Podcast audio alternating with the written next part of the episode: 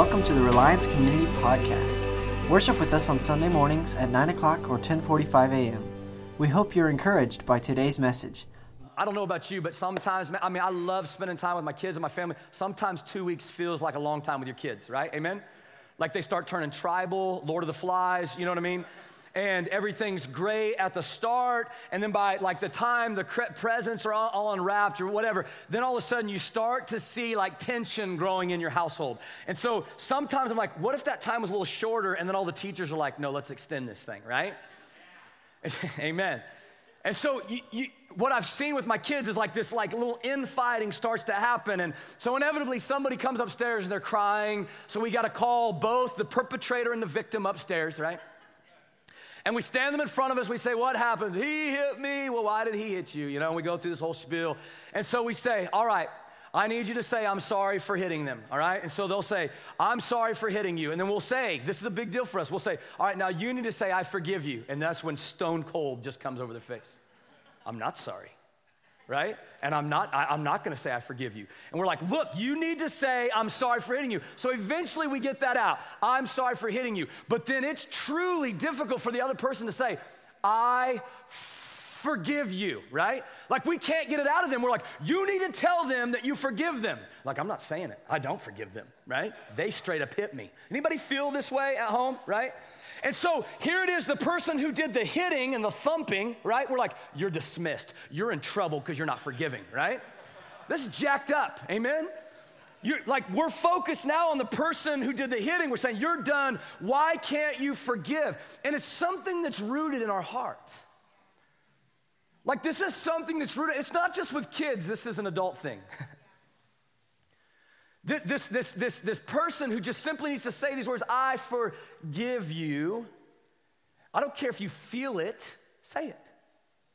And, and, and we find that, that our kids find that difficult to say at times. I forgive you. I forgive you. And so it's something that shows some deep seated roots in, in, our heart. And that's why it's such a, a, big deal. In our household, it's not just I'm sorry, it's rep- responding with I forgive you.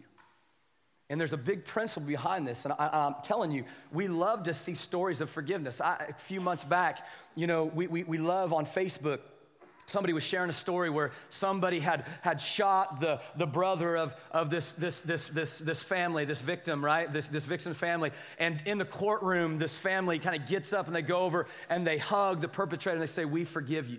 And everybody's like, ooh, ah, oh, share, share, share, share. And we love to share those things, and they're amazing until we're the ones standing in that courtroom.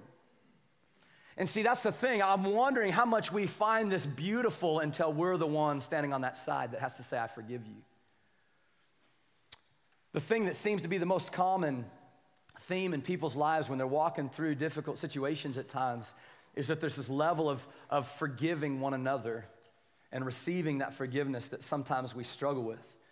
And yet in scripture, it's funny, like out of all of the, the prayers that we usually learn first, we typically, if you grew up in church, you learn the Lord's Prayer, right?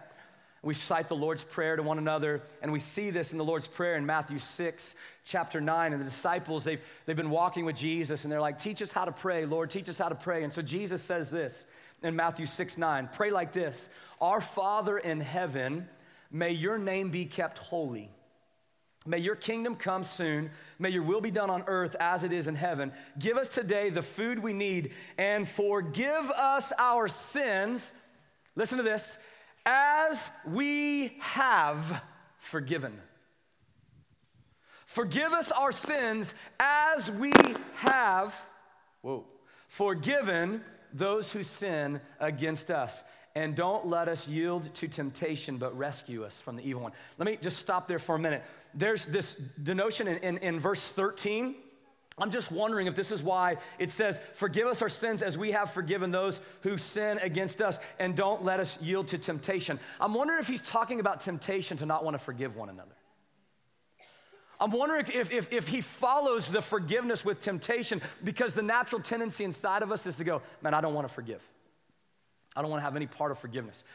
No, notice what he says, though. He says, and forgive us our sins as we have forgiven. He's already assuming that as you're praying this prayer, that the nature that's inside of you, the nature of Christ, is a forgiving nature. He doesn't say, forgive us our sins as we contemplate forgiving our neighbor. He doesn't say, forgive us our sins as we think about it and really, I'm gonna work through. He says, as we have forgiven those who sin against us. Listen, church, this is such a big deal that after Jesus teaches them this prayer, then he follows up in verse 14 and he re- reiterates the part I feel like that he's telling us to hang on. So he just teaches us the Lord's Prayer, like this pinnacle moment. Lord, teach us how to pray. Teaches them how to pray, and he follows it at verse, verse 14. If you forgive those who sin against you, your heavenly Father will forgive you. But, everybody say, but. If you refuse to forgive others, your Father will what? Not forgive your sins. It's huge. Like, this should be a whoa moment. But if you refuse to forgive others, your Father will not forgive your sins. So this is a huge moment. Out of all the things that he could have like followed up with in the Lord's prayer, like like hey, don't forget you've got your daily bread and temptation all these he follows up with the forgiveness piece. It's a big deal. So we can see that forgiveness and, and reconciliation are at the very heart of the gospel message. The very heart of the gospel message is this forgiveness, reconciliation. You have been forgiven by God. Now go forgive others freely. It's really ironic to me sometimes, church, that we're forgiven and we know that we've been forgiven. God has come in, He's set us free, and we're, we're, forgiven by the Lord, and we see this freedom. I didn't deserve it, I didn't do anything to earn His love. He just simply stepped in when I was in sin, and He forgave me. And yet we'll go from one form of slavery after we've been forgiven and stepping out of that into another form of slavery by holding unforgiveness in our heart. And so, this is important for us then to look at today. If you have your, your Bibles, um, we're going to talk about this because I think that um, really what we need to understand was when we're walking in unforgiveness, and we've talked about this before, we're not holding just that person in bondage, we're holding ourselves in bondage. Um, in Matthew chapter 18, verse 21, we get this clear picture. And uh, it's a familiar verse. It's a, a really go to when we talk about forgiveness. And you're going to see Peter and the disciples are talking with Jesus, but Peter comes up and he's got this kind of specific thing that he asks the Lord. And, I, and, and we don't read this in here, but, but I think that Peter was struggling through something. I think somebody had wronged Peter. I think somebody had come against Peter. Somebody had hurt Peter. So he comes to Jesus and he's getting ready to ask him for that. I don't know if this is somebody close or not, but Peter says this in verse 21. Then Peter came to Jesus and asked, Lord, how often should I forgive someone who sins against me? Seven times? No, not seven times, Jesus replied, but 70 times seven. And then he goes and he gives his parable. So he, he's telling Peter something, and then he goes into his parable mode. He says, Therefore, the kingdom of heaven can be compared to a king who decided to bring his accounts up to date with servants who had borrowed money from him. In the process, one of his debtors was brought in who owed him millions of dollars. So the equivalency of millions of dollars. He couldn't pay, so his master ordered that he be sold along with his wife, his children, and everything he owned to pay for the debt. But the man fell down before his master and he begged him, Please be patient with me, and I will pay it all. The master, obviously knowing that there's no way he can pay it all, verse 27 says, His master was filled with pity for him, and he released him. Somebody say, released. I want you to know that. He released him and forgave his debt. But when the man left the king, he went to a fellow servant who owed him a few thousand dollars. He grabbed him by the throat and demanded instant payment. His fellow servant fell down before him, begged him for a little more time. Be patient with me, I will pay it, he pleaded. But his creditor wouldn't wait. He had the man arrested, put in prison until the debt could be paid in full. When some of the other servants saw this, they were upset. They went to the king, told him everything that happened. The king called in the man he had forgiven and said, You evil servant, I forgave you that tremendous debt because you pleaded with me.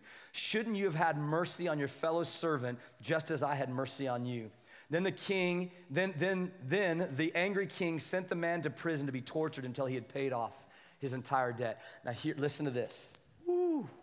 That's what my heavenly Father will do to you if you refuse to forgive your brothers and sisters from your heart. Like I was fine with that until the heart thing came in. Amen? Like when my kids stand and I'm like, you need to say, I'm sorry, I'm sorry. You need to say, I forgive you, I forgive you. I know they don't mean it. Amen? But all of a sudden, the Lord is taking us to a different place. He's like, You're not just gonna come and say, I forgive you. You're gonna find something in your heart that really, truly sees that forgiveness.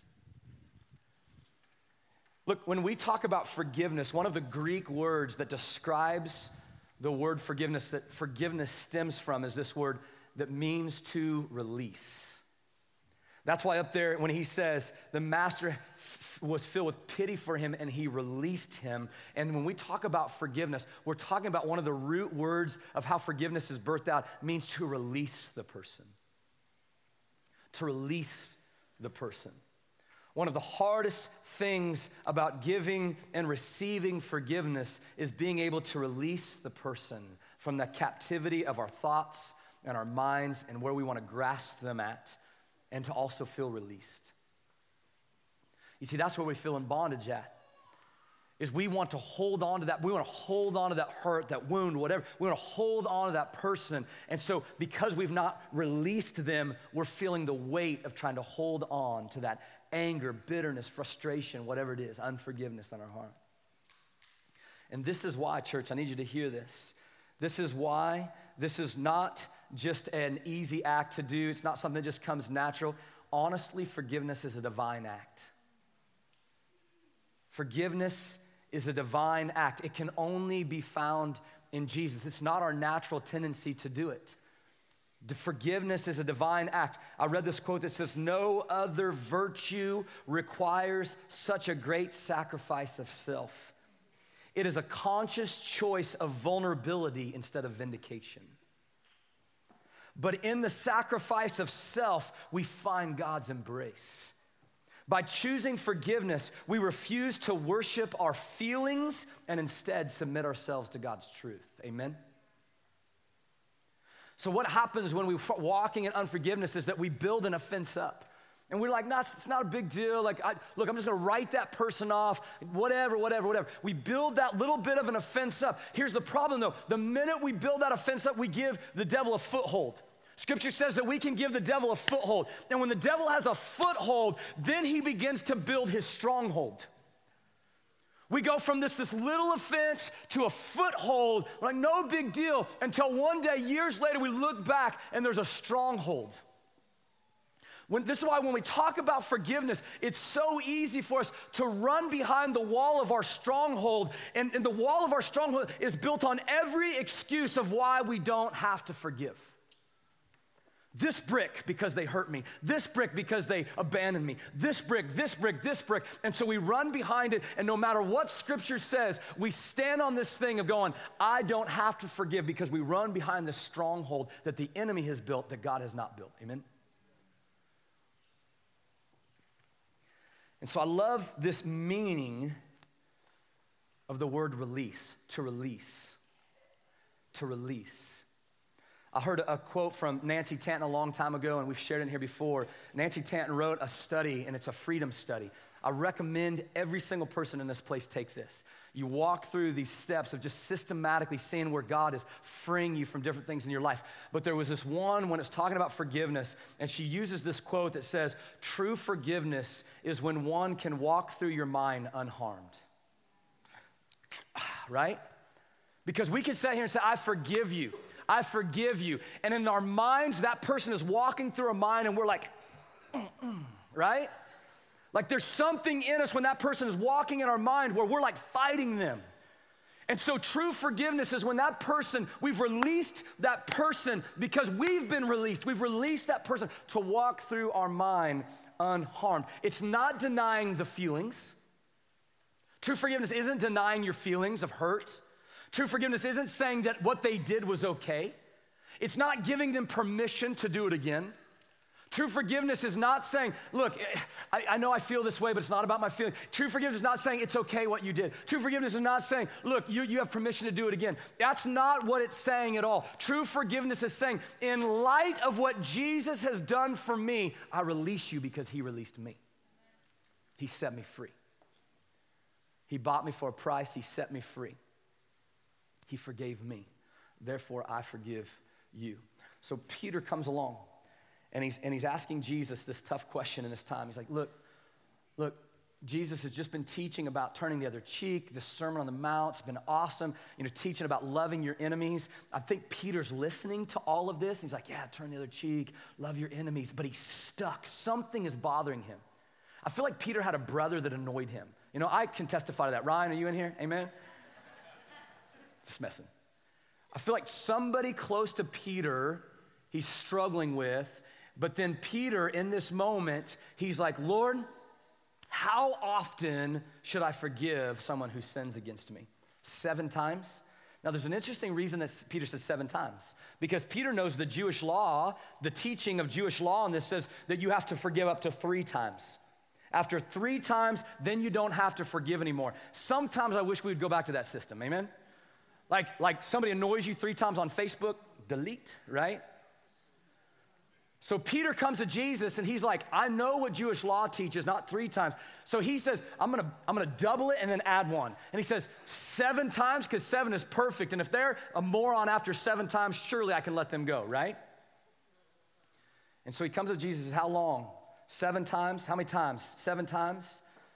And then, based on this meaning of forgiveness that we're talking about being released, really what Peter's asking is, when can I stop releasing this person from wronging me? Like, at what point in time can I just stop releasing and just hold this person in bondage? And I think all of us have found ourselves in this boat. And I know that Jesus is looking at us and he's saying, Well, how many times, how many times until you have sinned so much that I just stop releasing you?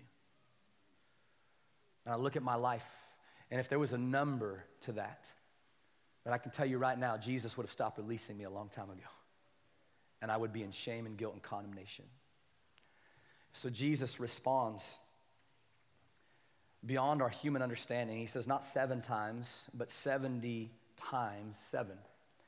And for those of you that are math savvy, you're doing the math right now, and you're like, well, I think this person's up to 210, right? Or whatever. But Jesus wasn't throwing out a number. That wasn't his goal. He's not, he's not throwing out a number. There's no number. He's basically saying, look, you keep releasing that person in forgiveness because I keep releasing you in forgiveness. Not saying what they did was okay, not saying what they did was right, not saying that you have to be their best friend, not saying that you have to put yourself in front of them all the time. You're just simply saying, I'm not going to be held in bondage. I release you. Here's why this is so important because there's freedom in being released through forgiveness. Jesus came to break the strongholds in our lives, and yet so many times we build these strongholds back up through unforgiveness. And the problem is, church, is that this is our human nature. This is our human nature. We tend to cling to our hurts rather than to our freedoms. Amen? I'm gonna say that one more time. We cling, we tend to cling more to our hurts than to our freedoms. Like here we are, I'm set free in Jesus. Like when I came to Jesus, He set me free. No more shame, no more condemnation, no more. And then all of a sudden, all of these promises and, and, and, and, fruits of the Spirit and blessings, they're all for me. And I could just sit here and go, These are my freedoms in Jesus, and it'd be a mile long. But then I have this other list over here, and I go, But these are three people who hurt me. Years ago, this person, and then this person, this person's my you know, newest irritation. And I will build my whole life on these three hurts more than I'll build my life on all of these freedoms that I have in Christ. We spend all of our time, most of our time, half of our time, three quarters of our time, whatever, trying to figure out these hurts when the rest of our life is freedom. And so we'll stand here and we'll say, Oh, but this person and this person, you don't know what they did. And God said, I set you free, release them in Jesus' name. Woo, amen. I don't even know where I'm at right now. Amen. Here we go. I know that sometimes the difficulty is that the person who's hurt you is the closest one to you your spouse, your friend, grew up best friend, mom, dad, brother, sister, family. And so the person that's hurt you the most, now you have to be, that's close, you have to be the most vulnerable with. Trusting the Lord is your vindication. Amen. And so I know that it's difficult, but here's why in Matthew 18, Here, here's a guy who couldn't pay his debt, never would be able to pay that amount, yet he was freed and released. But when it came to those who owed him these small amounts in comparison, there was no forgiveness in releasing him. And so I really feel like what Jesus is really trying to tell us in Matthew 18 is don't break the cycle of releasing people. Don't break the cycle in terms of our debt and our sin against God. It was insurmountable. Jesus steps in and he takes that, takes that away, takes our place. And yet, when people wrong us and they hurt us, look, and they do, and it's not taking away that. It's nobody's taking, nobody's standing here and saying, you shouldn't be hurt. That's not what anybody's saying. You have hurts, you have wounds. What we're saying that in light of Jesus taking something insurmountable that you could never pay back, do you trust him enough to release the person who's hurt you?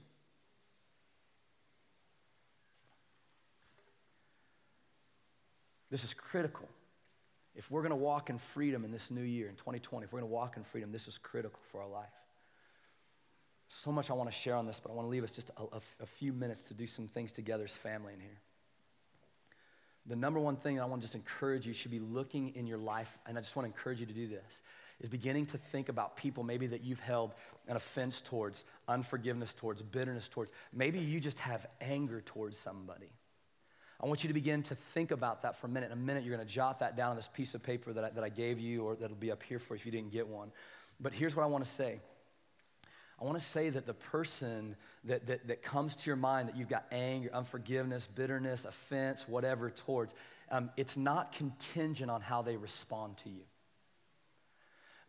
Meaning that when we talk about forgiveness and the Lord says just to release them, let them go, stop harboring that anger and stuff. I think sometimes we have this like mentality that, you know what, if I forgive them, like they're gonna, I want them to come up to me and be like, thank you for forgiving me. Oh, I feel so blessed. Like, wow, you forgiving me set me free. Like, you're awesome. You know, those kinds of things. Amen? Like, that's what we want. That's our desire. We, we want that affirmation that, oh, okay, I did the right.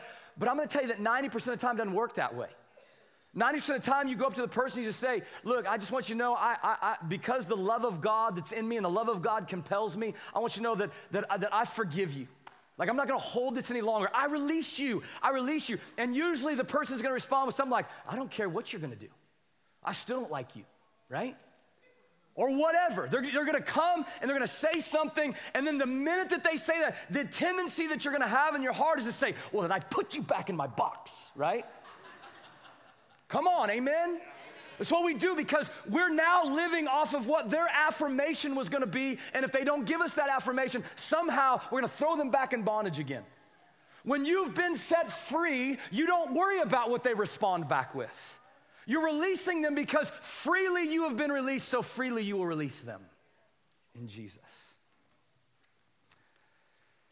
Mark 11, Jesus tells his disciples something. He says, Jesus said to his disciples, Have faith in God. I tell you the truth. You can say to this mountain, May you be lifted up and thrown into the sea, and it will happen. But you must really believe it will happen and have no doubt in your heart. I tell you, you can pray for anything, and if you believe that you've received it, it will be yours. But when you are praying, first, somebody say, Forgive anyone you are holding a grudge against so that your Father in heaven will forgive your sins too. You got this moment that Jesus is like, look what your faith can do. If you have faith, like you would take this mountain and throw it into the sea. He's like, if you have faith, you can ask God. God's gonna answer. And so here we are. We're people that are believing for big things. We're people who are saying, God, we wanna see 2020 be a year of the Lord's favor. We want you to move in 2020. And God's going, I wanna do it. I wanna see a faithful people. I wanna see your faith raised. But you better go check yourself first. And when you pray, and when you ask for this faith to bubble up inside of you, and when you ask for that mountain to be moved, and when you ask for those things, you check yourself first. I want you to go back to your root and find out if you've got a root of bitterness, anger, offense, or something else that you're holding against somebody. And I want you to release them because you're not walking in freedom if you're not released. This clearly is teaching that this unforgiveness that sometimes we harbor, these grudges, whatever that we sometimes harbor can hinder our faith in working. The whole season that we've been in, this whole manger to the cross, like this whole season that we've been in, is all about a God who was wronged that came and made things right through his forgiveness for the people who wronged him. This is the pinnacle of it all. That's why Paul says in 2 Corinthians 5:17, after he's talked about we're a, new creation and all these things, he says, Look, we are ministers of reconciliation through whom God makes his appeal to the world. We are meant to affirm and extend forgiveness that's offered in Christ. We're meant to choose forgiveness over offense. This is a big deal. And I really feel like for, for some buddy or buddies in here, for you to enter into 2020, man, we got to deal with this unforgiveness, offense, bitterness, anger. We got to deal with it. And, and here's why. There's a second thing that I wanted to share just, just real quickly. I promise we're going to go. But, but I really feel like for us, and, and, and I felt passionate about this, I feel like 2020 is like this catapulting year. I know we say this every year, okay? I get it. Say, say it every year, right? But if we don't have George Jetson's car by now, God's gonna do something. Amen? I feel like 2020 is just gonna be this year where we just, mm, we're press in, we're just pressing, we're press in. All that to say is for us to see God do the things that I'm, we're just gonna pray into and move in people's lives and restore, for us to see that, we've got to lay this foundation of forgiveness. And then once we lay this foundation of forgiveness, God's going to restore. Isaiah 61, we've been camped out on this, what Jesus came to do. The Spirit of the Lord, the sovereign Lord is upon me. The Lord has anointed me to bring good news to the poor, sent me to comfort the brokenhearted, proclaim the captives will be released, the prisoners will be freed. We've shared this every single Sunday. He has sent me to tell those who mourn that the year of the Lord's favor, somebody say favor. The year of the Lord's favor has come. And I'm just to say this. I believe that we're to enter into the year of the Lord's favor for someone's life as we build a foundation of forgiveness. He's to restore some things. Because look what he goes on to say, church. Verse 3, after he says that, verse 3 To all who mourn in Israel, he will give a crown of beauty for ashes, a joyous blessing instead of mourning festive praise instead of despair. Look, look at this. They will rebuild. Somebody say, rebuild. They will rebuild the ancient ruins, repairing cities destroyed long ago. They will revive. Somebody say, revive. They will revive them, though they have been deserted for many generations. Verse 6 You will be called priests of the Lord, ministers of our God. Verse 7 Instead of shame and dishonor, you will enjoy a double share of honor. You will possess a double portion of prosperity in your land, and everlasting joy will be yours. This is what we're praying. This is what we're trusting. And I believe the foundation is this leaving unforgiveness in 2019, releasing the captives that we've captive, held captive in our life through unforgiveness, and walking into 2020 truly free. Close with this. Ryan, Pastor Ryan shared uh, when we first started this whole series about the year of Jubilee. You guys remember that? The year of Jubilee is every 50th year. So 49, a cycle of seven years to get to 49. That 50th year they call the year of Jubilee. And the year of Jubilee is when debts are forgiven, people are set free, property was automatically reverted to its original owners, and those who were compelled by poverty to sell themselves into slavery for their brothers and their sisters and their families would regain their freedom once again. This was the cycle that Israel went through. The year of Jubilee was both the, that the land and the people would be able to come to a place of rest. This year of Jubilee, this Jubilee picture is this beautiful representation of this New Testament theme of redemption and forgiveness. Jesus comes as a redeemer to set us free, those of us that were slaves and prisoners to sin, which was all of us. He came to set us free, not because we did it, not because we tried it, not because we were awesome, but because He was awesome. He came to set us free. We were no longer in bondage, no longer slaves to sin. And then he tells us, because of that, in light of that, now you also should forgive. It's the year of Jubilee. I'm talking spiritually in our hearts, where God wants to release. He wants to release whatever it is, whoever it is that you've been holding captive in bondage in, in, in bondage in your life. He wants to walk uh, wants us to walk this thing out in forgiveness, and I believe He wants us then to restore some things in our life. So here's the deal if you've got your little piece of paper, um, there's some up here at the front as well. Band's gonna come up. I- I'm gonna encourage you in the next like five, six, seven minutes. I want you can get together as your family. Just, I just we give you freedom. Spread out around the room if you want. You come up here, stay in your seats, however you want to do it. But you're you're gonna take a moment. The band's gonna play, and and and I want you to take a minute. And it's just got the word forgive. I just want you to begin to think about people in your life that you just want to forgive. Somebody who's hurt you, wronged you, just write their name down. Somebody that's, that's done something, just write their name down.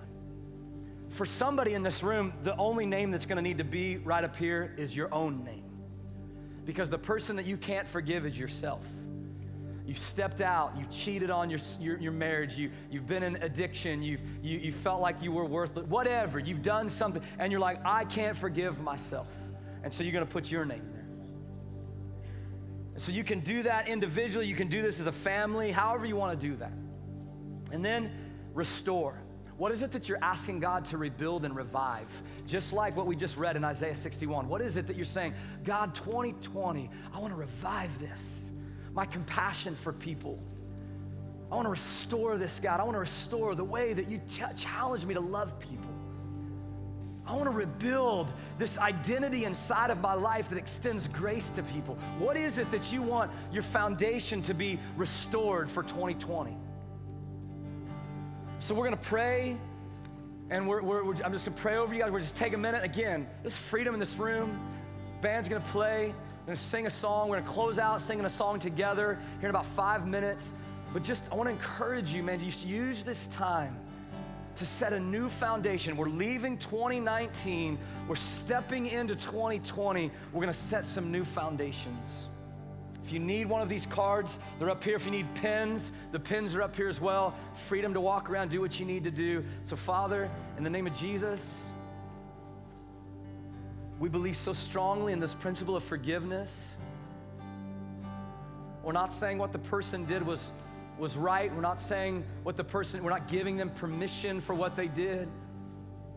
We're just saying that in as much as was given to us and the freedom that you gave to us when you released us from sin and death and shame and guilt and condemnation, we release that person.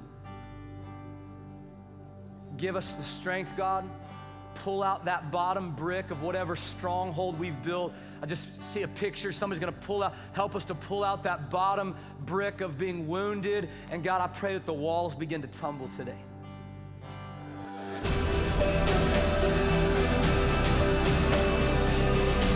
Thanks for listening today. If you want to find out how to get involved, go to reliancecommunity.org.